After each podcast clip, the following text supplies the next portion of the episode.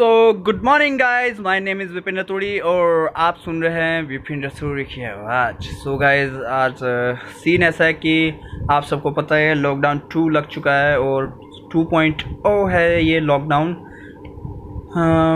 मुझे पता है कि इस कोरोना वायरस की वजह से काफ़ी सारी दिक्कतें आ रही हैं पूरे वर्ल्ड को और बहुत सारे पब्लिक जो है मतलब four point four point five million billion लोग अपने घर में बैठे हुए हैं और काफ़ी सारी दिक्कत का सामना कर रहे हैं और काफ़ी सारे दे, देशों की जीडीपी काफ़ी डाउन जा चुकी है और एक जो चाइना है उसकी जीडीपी काफ़ी ऊपर जा रही है तो कुछ नोट करने वाली बात होती है और और जहाँ तक मुझे लगता है इस सिचुएशन से कुछ ना कुछ टाइम बाद सब उभर ही जाएँगे। उसके बाद जो आगे का जो हमारा फ्यूचर होगा, उसमें काफ़ी सारी नई नई चीज़ें आपको देखने को मिलेंगी।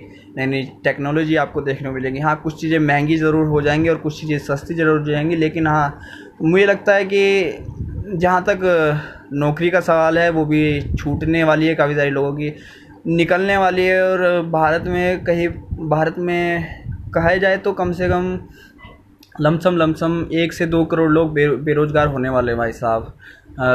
तो गाइस प्लीज़ गाइस सपोर्ट कीजिए। प्लीज़ गाइस स्टे होम और आप अपनी सरकार का सपोर्ट कीजिए। धन्यवाद।